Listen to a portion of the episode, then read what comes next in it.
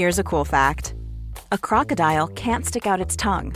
Another cool fact you can get short term health insurance for a month or just under a year in some states. United Healthcare short term insurance plans are designed for people who are between jobs, coming off their parents' plan, or turning a side hustle into a full time gig.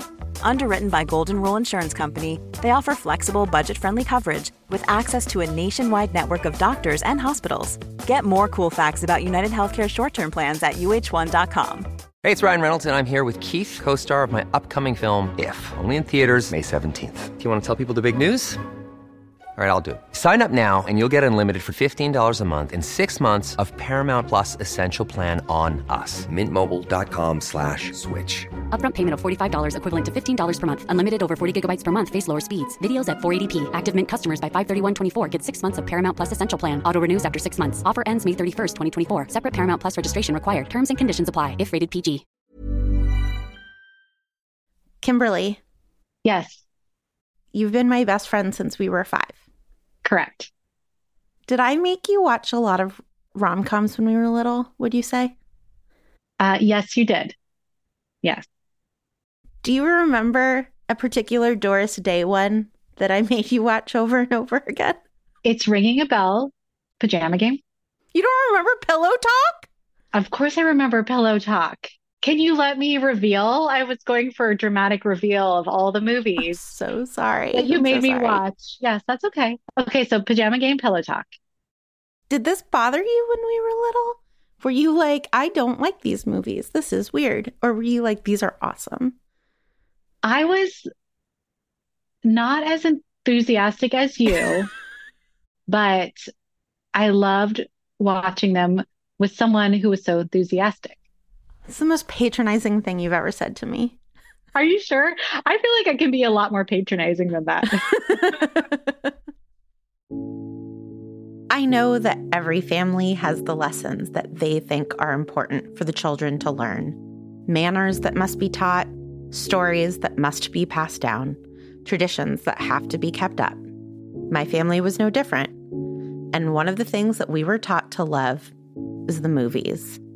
Not just specific ones that must be cherished, but a disposition toward loving the art form. Yes, it was mildly obsessive, but I think charmingly so, unlike what my childhood best friend Kim implies. There was a ghost who required this of us. My dad's dad died at 51. He was a movie reviewer up until his death, the arts and entertainment editor for the Hungarian paper The Oikolet in Israel. He once got to interview Paul Newman, and about Paul Newman, he wrote, God opened his mouth, God closed his mouth. God opened his mouth, God closed his mouth. God was chewing gum. As an immigrant, I think my dad was trying to show us not just the America that we were growing up in, but the America that he fell in love with from across the ocean. Before he learned a word of English, he knew every syllable of Jailhouse Rock. So he, of course, wanted to show us Jailhouse Rock. And he showed us everything he loved with equal fanfare. Ferris Bueller's Day Off was shown to us with the same awe as It's a Wonderful Life. I came to believe in Hollywood endings. And I'll never forget the fear in my father's eyes when I asked him if Tony was really dead in West Side Story. On the screen, beautiful people didn't die. My dad was diagnosed with a brain tumor when I was seven, which might be why the movies that I globbed onto were rom coms and their cousins. Firstly, my parents didn't have time to pre screen movies for us anymore, and rom coms were safe. No dead dogs, no violence, and really, almost no sex usually. No matter how big the betrayal is in any of these movies, everything turned out all right in the end. And I learned while I watched. Pretty Woman taught me what first base was. My best friend's wedding taught me what is still some of my favorite advice this too shall pass. And The Goodbye Girl taught me that women had to be gorgeous and men didn't. These movies were 100% how I constructed my understanding of the world. These movies were my entertainment, but they were also my babysitters and my teachers, and they were my loves. I'm Vanessa Zoltan, and this is our new season of Hot and Bothered.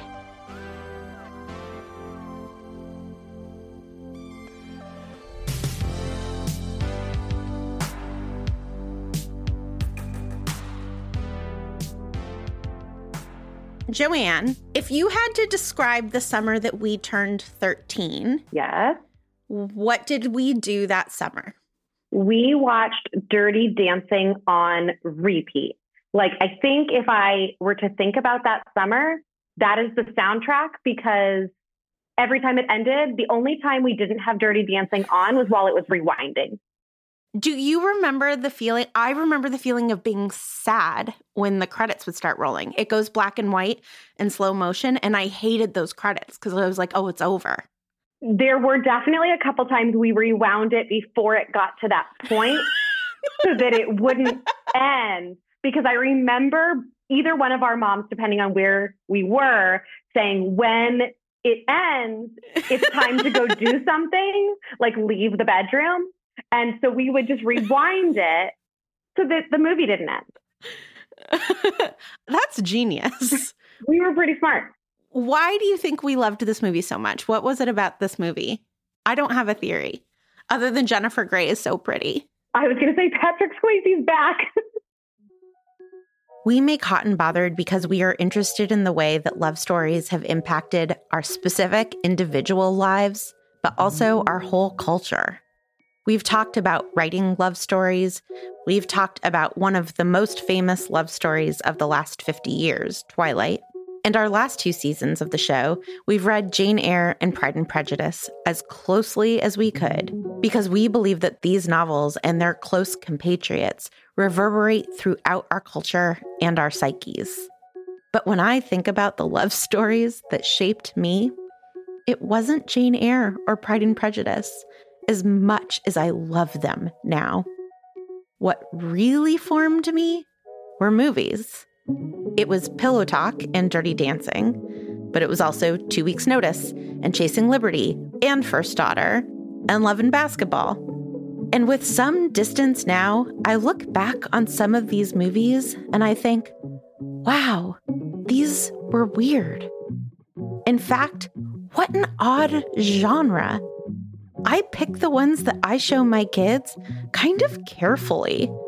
Not because I think they're dangerous, but because I don't want my kids to judge me for what I held so near and dear. Katie, we were on the same freshman floor and it was an all girls floor. I have a very strong memory around care packages that my mom used to send. Do you remember this? So my memory is that your mother used to send us VHS of all the most recent episodes of Sex in the City. And it was a really big deal on the dorm floor. Such an event when the care package came in. And word would get out. Uh-huh. And soon all of us would be like congregated in your room to have a marathon watching session. Do you remember as I do that like 15 girls came? I do. I remember actually got a little crowded in the room. Yes. And I remember that sometimes it got so crowded, I would opt out and then we would like have more viewing sessions later with smaller groups. Yeah. Why do you think we loved this? Because we loved it. Why did we love it? I was thinking about this and I'm not sure I know. I think part of it was the event, right? Of it and us all being able to like watch this sort of marathon session and kind of shut out the world. I remember it sort of like now, even when I hear the jingle, it's like comforting. It's kind of like comfort mm-hmm. food. It was just something that was always on in the background. But why we chose that, I'm not sure. I think it was the clothes. And the clothes and the shoes. Do you also think that as we were like not dating a ton, we were like trying to learn what adult relationships were from Sex in the City? Yeah. I don't know if we were trying to learn, but I think we learned maybe unintentionally some things about adult relationships, which probably didn't translate well into actual adulthood. which now I'm trying to unlearn at $200 an hour with a therapist. This season of Hot and Bothered, we are going to watch rom coms and ask ourselves why did we love them? But we also want to study how they impacted us and how they work. And most likely, we are still going to love them. The we in this is me, but it is also my new co host. I will be joined by the amazing podcaster and professor of media studies, Hannah McGregor. Hannah will be joining us after 10 episodes because she already knows things about media studies. But I need to be taught how to watch movies. Books I can do with some confidence. I was an English major, I was an English teacher, I got my master's degree in part about reading scripture. But movie watching, I've only ever been a fan. I have no idea what to look for while trying to dissect these movies and why they worked on me. I don't even know what I don't know. So, we are going to spend the next 10 episodes of Hot and Bothered being taught how to watch movies. We decided that the best thing to do was to pick a single movie and then have experts come on and teach me how the movie works. What are all the things that are happening in this movie that are at play that make this thing successful? The question, of course, was which movie? So many good options. We had a debate as a staff. Feelings were hurt, but democracy won. We picked the 2003 classic, How to Lose a Guy in 10 Days.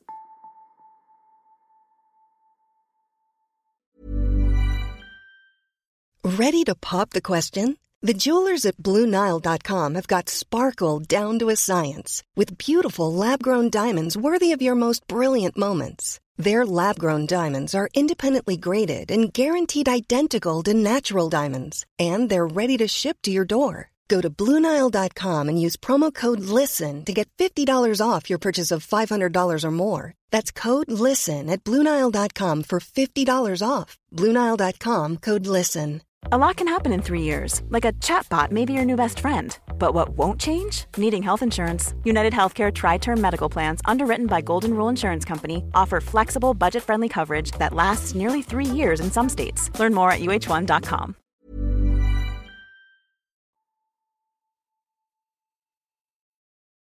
How to Lose a Guy in 10 Days was directed by Donald Petrie. He was coming hot off of Miss Congeniality, the rom com juggernaut, which released the year before. The screenplay was co written by three people Kristen Buckley, Brian Regan, and Burr Steers. Burr Steers, notably, has also written Igby Goes Down and Pride and Prejudice in Zombies, two rather bleak films. How to Lose a Guy in 10 Days had a $50 million budget and cleared $177.5 million at the box office. We picked this movie because it is the epitome of the rom com. The movie has everything.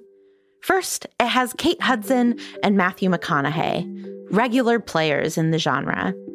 It is a screwball comedy and a battle of the sexes. It has two secret bets.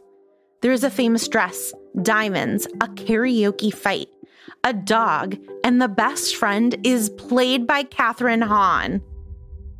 It is the platonic ideal of a rom com. It is such a rom com that it is choking on its own rom comness, and I mean that as a compliment. If you haven't seen this movie, next time you're on a plane, just look for it. Or next time you're at a hotel, turn on basic cable. It's there. But in case you don't have any upcoming travel plans, I will tell you what you need to know.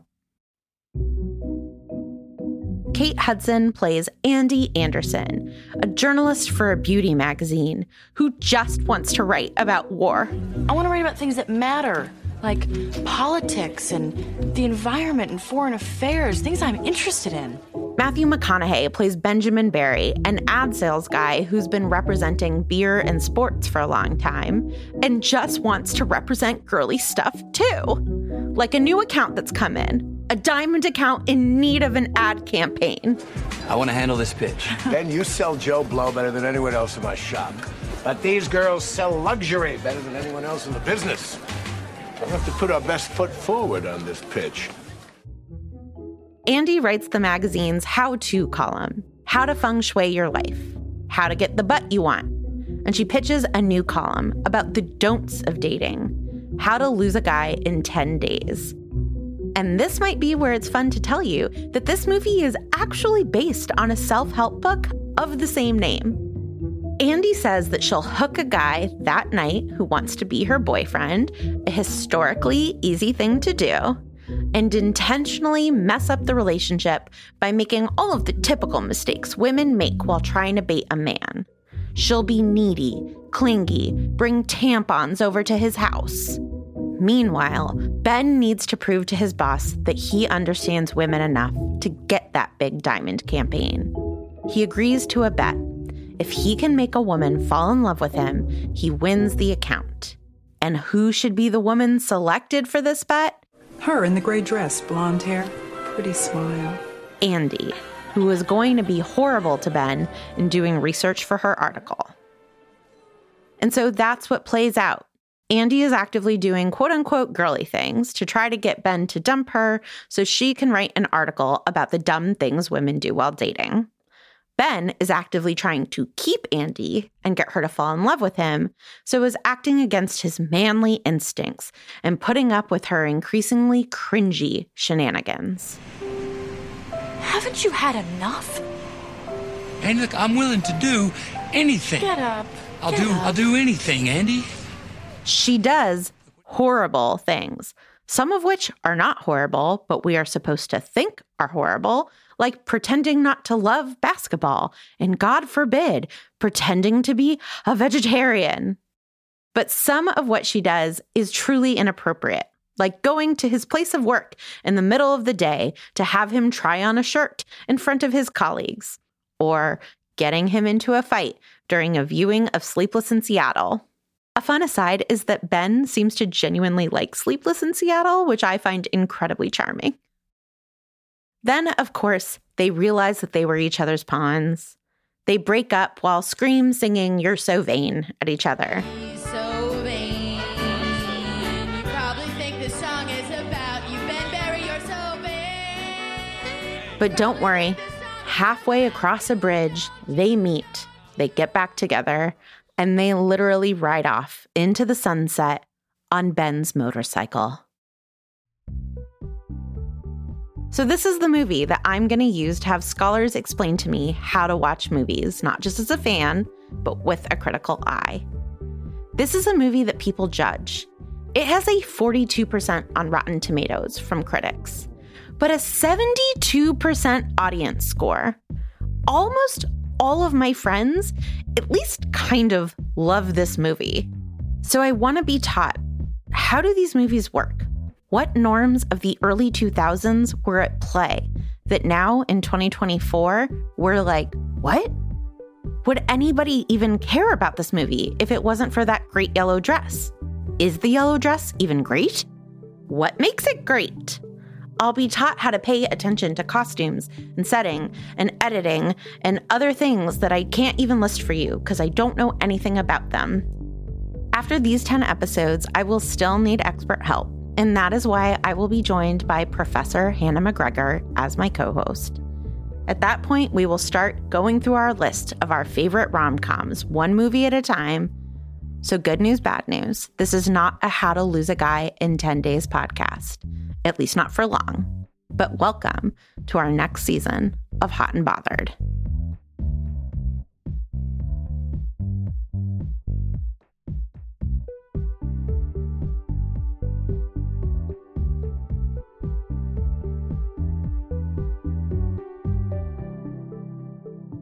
As you all know on Hot and Bothered, we like to end our episodes by getting some kind of expert on the phone to have some closing conversation with us. We were lucky enough to get someone very special on the phone, the most important guest that I think we will ever have on the show, and that is former co host Lauren Sandler.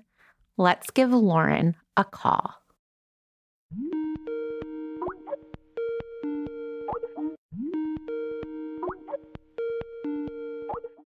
Hi, Lauren. Hi, Vanessa. Did it make the funny Skype noise? yes. I have a feeling it did. I love being on the other end of this telephone call, holding the receiver right between my shoulder and my ear. while while making brownies, right? Always and a baby on my hip. yep. No, I know. Okay, so my first question is I happen to know that you basically are Andy Anderson. You were a magazine writer for women's magazines around this time. What did you feel watching this documentary film of your career? Just to say, I was Andy Anderson in the trying to push people to let me write about Tajikistan sense. I never wrote an advice column. My whole aim writing for women's magazines was to push politics and world issues into what I used to call the pink ghetto, right? The women's glossy pages. And so part of me was feeling like, oh God, this is outrageous that we're supposed to think of Andy as being exceptional by caring about world issues and having ambitions beyond whatever this Cosmo quiz sort of thing is. Because I think it sort of gives the idea that the people who are actually paid to write who are women are actually just genuinely satisfied by writing these sorts of magazine features but you know there's like no one who writes features for magazines who who couldn't like run circles around Andy Anderson in terms of pedigree and experience the people who edit at women's magazines are people who write about politics or have a novel that they've either published or is in their drawer and also graduated from Columbia Journalism School. I will say, however, it was complicated, right? And so the Bebe Neuwirth character, and I mean, I'm like the biggest Bebe Neuwirth fan on earth. She can do no wrong. Also, honestly, she's not that different than some of the editors that I worked with at women's magazines, even if they were people who self identified as feminists and had really put time on the job. I mean, I remember I went to Iraq in 2003 after the invasion and wrote a huge feature for an unnamed magazine about a woman who was on the run from Saddam who had this incredible story. And it was really, you know, there were treacherous circumstances to be reporting under, writing under, filing under, getting edited. Well, I literally heard explosive devices through my tiny little hotel window. And then I came back to New York and my editor met me for lunch and I thought she was going to just take me out to celebrate the rigor and narrative of this story. And instead, she said, I'm sorry, we're a fashion magazine. We can't run this story. And I just thought, like, yeah, I get it. That is not what anyone was looking at that magazine for at that time. Luckily, things have changed a lot. I think that Andy Anderson would be far more at home in magazines today. I love that you were actually there and that you were actually Andy Anderson. And that had not occurred to us when we got you on the phone. You are Andy Anderson. I am wondering, right? There's like a joke that all men in rom coms are architects and all women in rom coms write for magazines. What is it about this world and these glossy magazines that is so appealing to us that like we want this is what we want to watch our heroines and rom-coms do. Well, the magazines themselves are inherently and intentionally aspirational. I mean, all you're doing is looking at perfect bodies and perfect clothes and, you know, perfect interiors. This is a big part of also what gets discussed internally at magazines. Like these magazines end at motherhood, or at least they mm. used to. That's changed mm-hmm. a lot mm-hmm. because there's nothing aspirational about the reality of having a baby. I mean, so these aren't things that are accidental. They're they're very, very intentional. And I think that even like the politics are aspirational at this point. It's it's sort of become part of the package, but it's still soft, right? Writing is soft and architecture, not that he's an architect in this, but yes, it's like very a man who can build things and draw straight lines and still has style, but like, you know, can make you a house. And so I think that there's the aspirational aspect. I also think, you know, we all grow up writing and we all grow up reading and we look at magazines. And so it's a world that we can kind of imagine ourselves into. You know, I mean, if you were to tell me that you worked in a bank or a hospital or whatever, I don't have a way into that unless you lay a lot of groundwork for me because I've never been a person who practices any of those things. But we all write, even if we don't consider ourselves writers. And so I think there's that, you know, low barrier to entry in a way of immediate identification with the characters. And it's a wish fulfillment, right? If we're all writers, what better than to like get to go into a beautiful office on Manhattan and have your two best friends on either side of you and just like magically be able to flirt your way into Knicks tickets and have flowers, you know, delivered and have a meeting where you're required to take off your shoes. Like it's just fantasy on top of fantasy. And of course, that's the magazine fantasy, whereas you don't have that fantasy as the poet fantasy or the novelist fantasy. Those are solitary ragged professions. That's where you have holes in your socks instead of a pair of, you know, Manolo Blahniks waiting for you. I just love that in the opening scene, she's like, let's grab her this cashmere sweater. Apparently, if you work at Composure, there's just free cashmere. I did love the product placement of that, though. This cashmere company called TSE, or I think it was pronounced Say, which was so accurately New York early aughts cashmere. The other workplace, though, of course, that we see a lot is advertising. And I just want to think about his workplace for a second because it is his workplace that I'm far more bothered by than the magazine world as it's represented. Like I'm nitpicking about those things about the magazine world, but there is nothing about his workplace that feels like there's anything safe or appropriate. We literally meet him sexually harassing a colleague on the sidewalk before he even walks into work. I mean, there are these two women who have been given a huge account, and he's going to take it from them by seducing another woman, and his male boss is going to determine if he did it effectively enough. And then, oh my God, is this guy redeemed in any way? Does he say once he gets the deal, I'm so sorry, my female colleagues were clearly the right people for this, and this was their work that I have taken from them. I respect the woman I have ostensibly fallen in love with in terms of the fact that she wants to write real journalism. I am also going to respect my female colleagues at work about the fact that they want to represent actual accounts. I mean, it's so nuts. And not just for like the shirt off beefcake moment, which I will admit I enjoyed for a moment.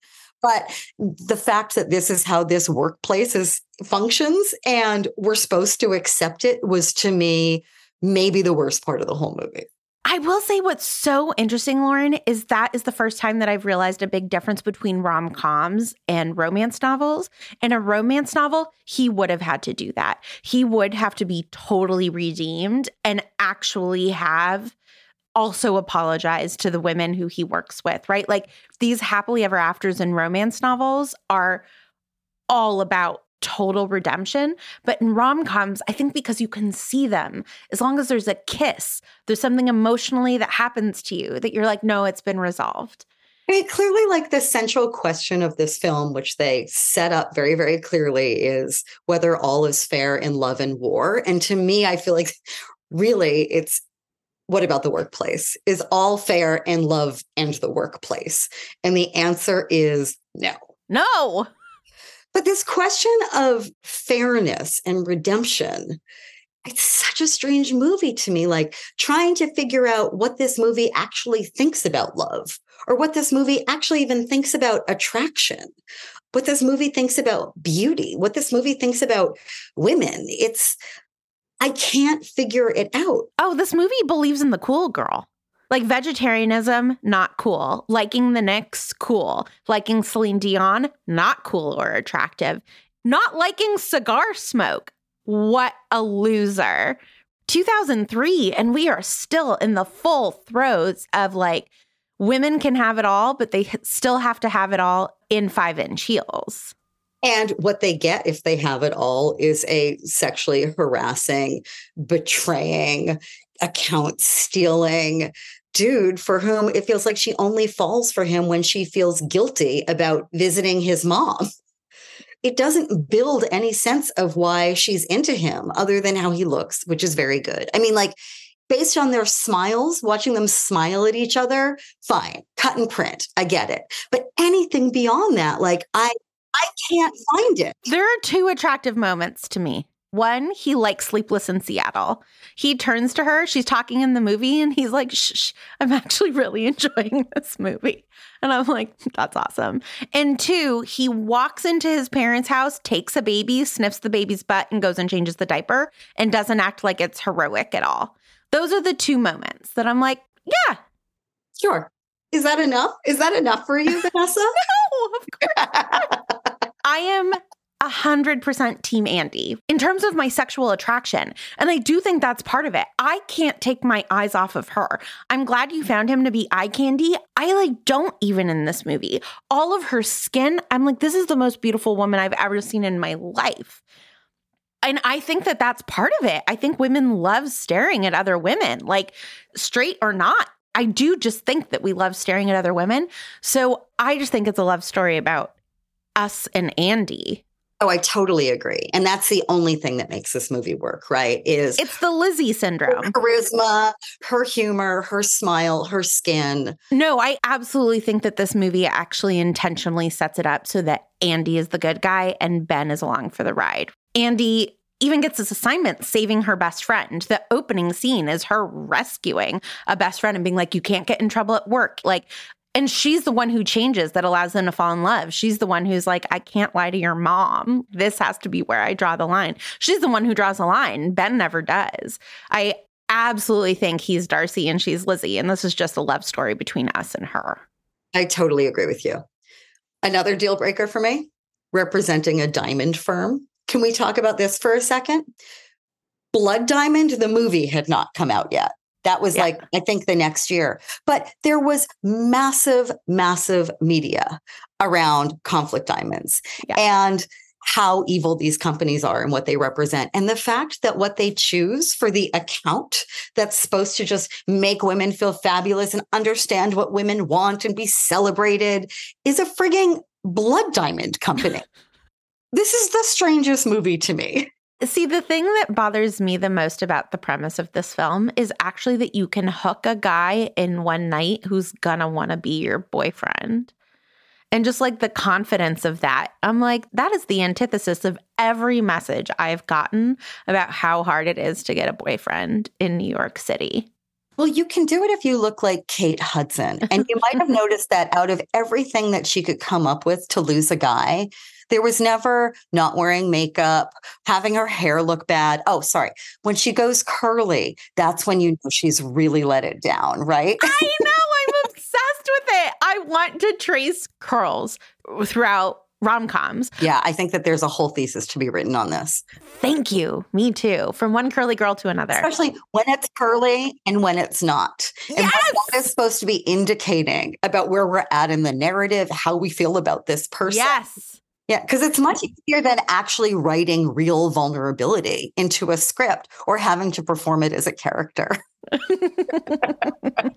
I love you. Thank you for coming and being part of this first episode. I can't imagine doing it without you. I love you. I'm jealous of everyone who's going to be part of this except me. And I just want, as a final note, to say never try to take your motorcycle on the Staten Island ferry because it's passengers only. PSA.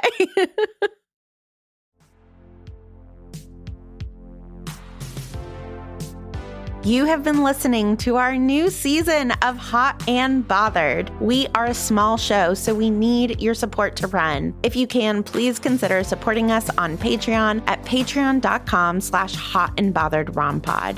If you love the show, please leave us a review on Apple Podcasts. It's the Valentine's season. This is a way to show your love. We are a Not Sorry production. Our executive producers are Caitlin Hoffmeister and me, Vanessa Zoltan. We are edited and produced by Ariana Nedelman, my Valentine, and we are distributed by ACAST. We love to shout out our soulmate level patrons Elise Kenagaratnam, Gretchen Sneegass, Molly Reilly, Kristen Hall, Leah B., Becky Boo, and Biddy Higgins. I would also like to thank three of my all time best friends, not just for coming on the podcast, but for watching and rewatching movies with me throughout my formative years Kim Eisenstein, Katie Aiken, and Joanne Kress. And of course, thank you so much to Lauren Sandler and our team Julia Argy, Nikki Zoltan, AJ Ramas, Hannah Rehack, Margaret H. Wilson, Courtney Brown, Natalie Folkerts, Casper ter Kuile, Stephanie Paulsell.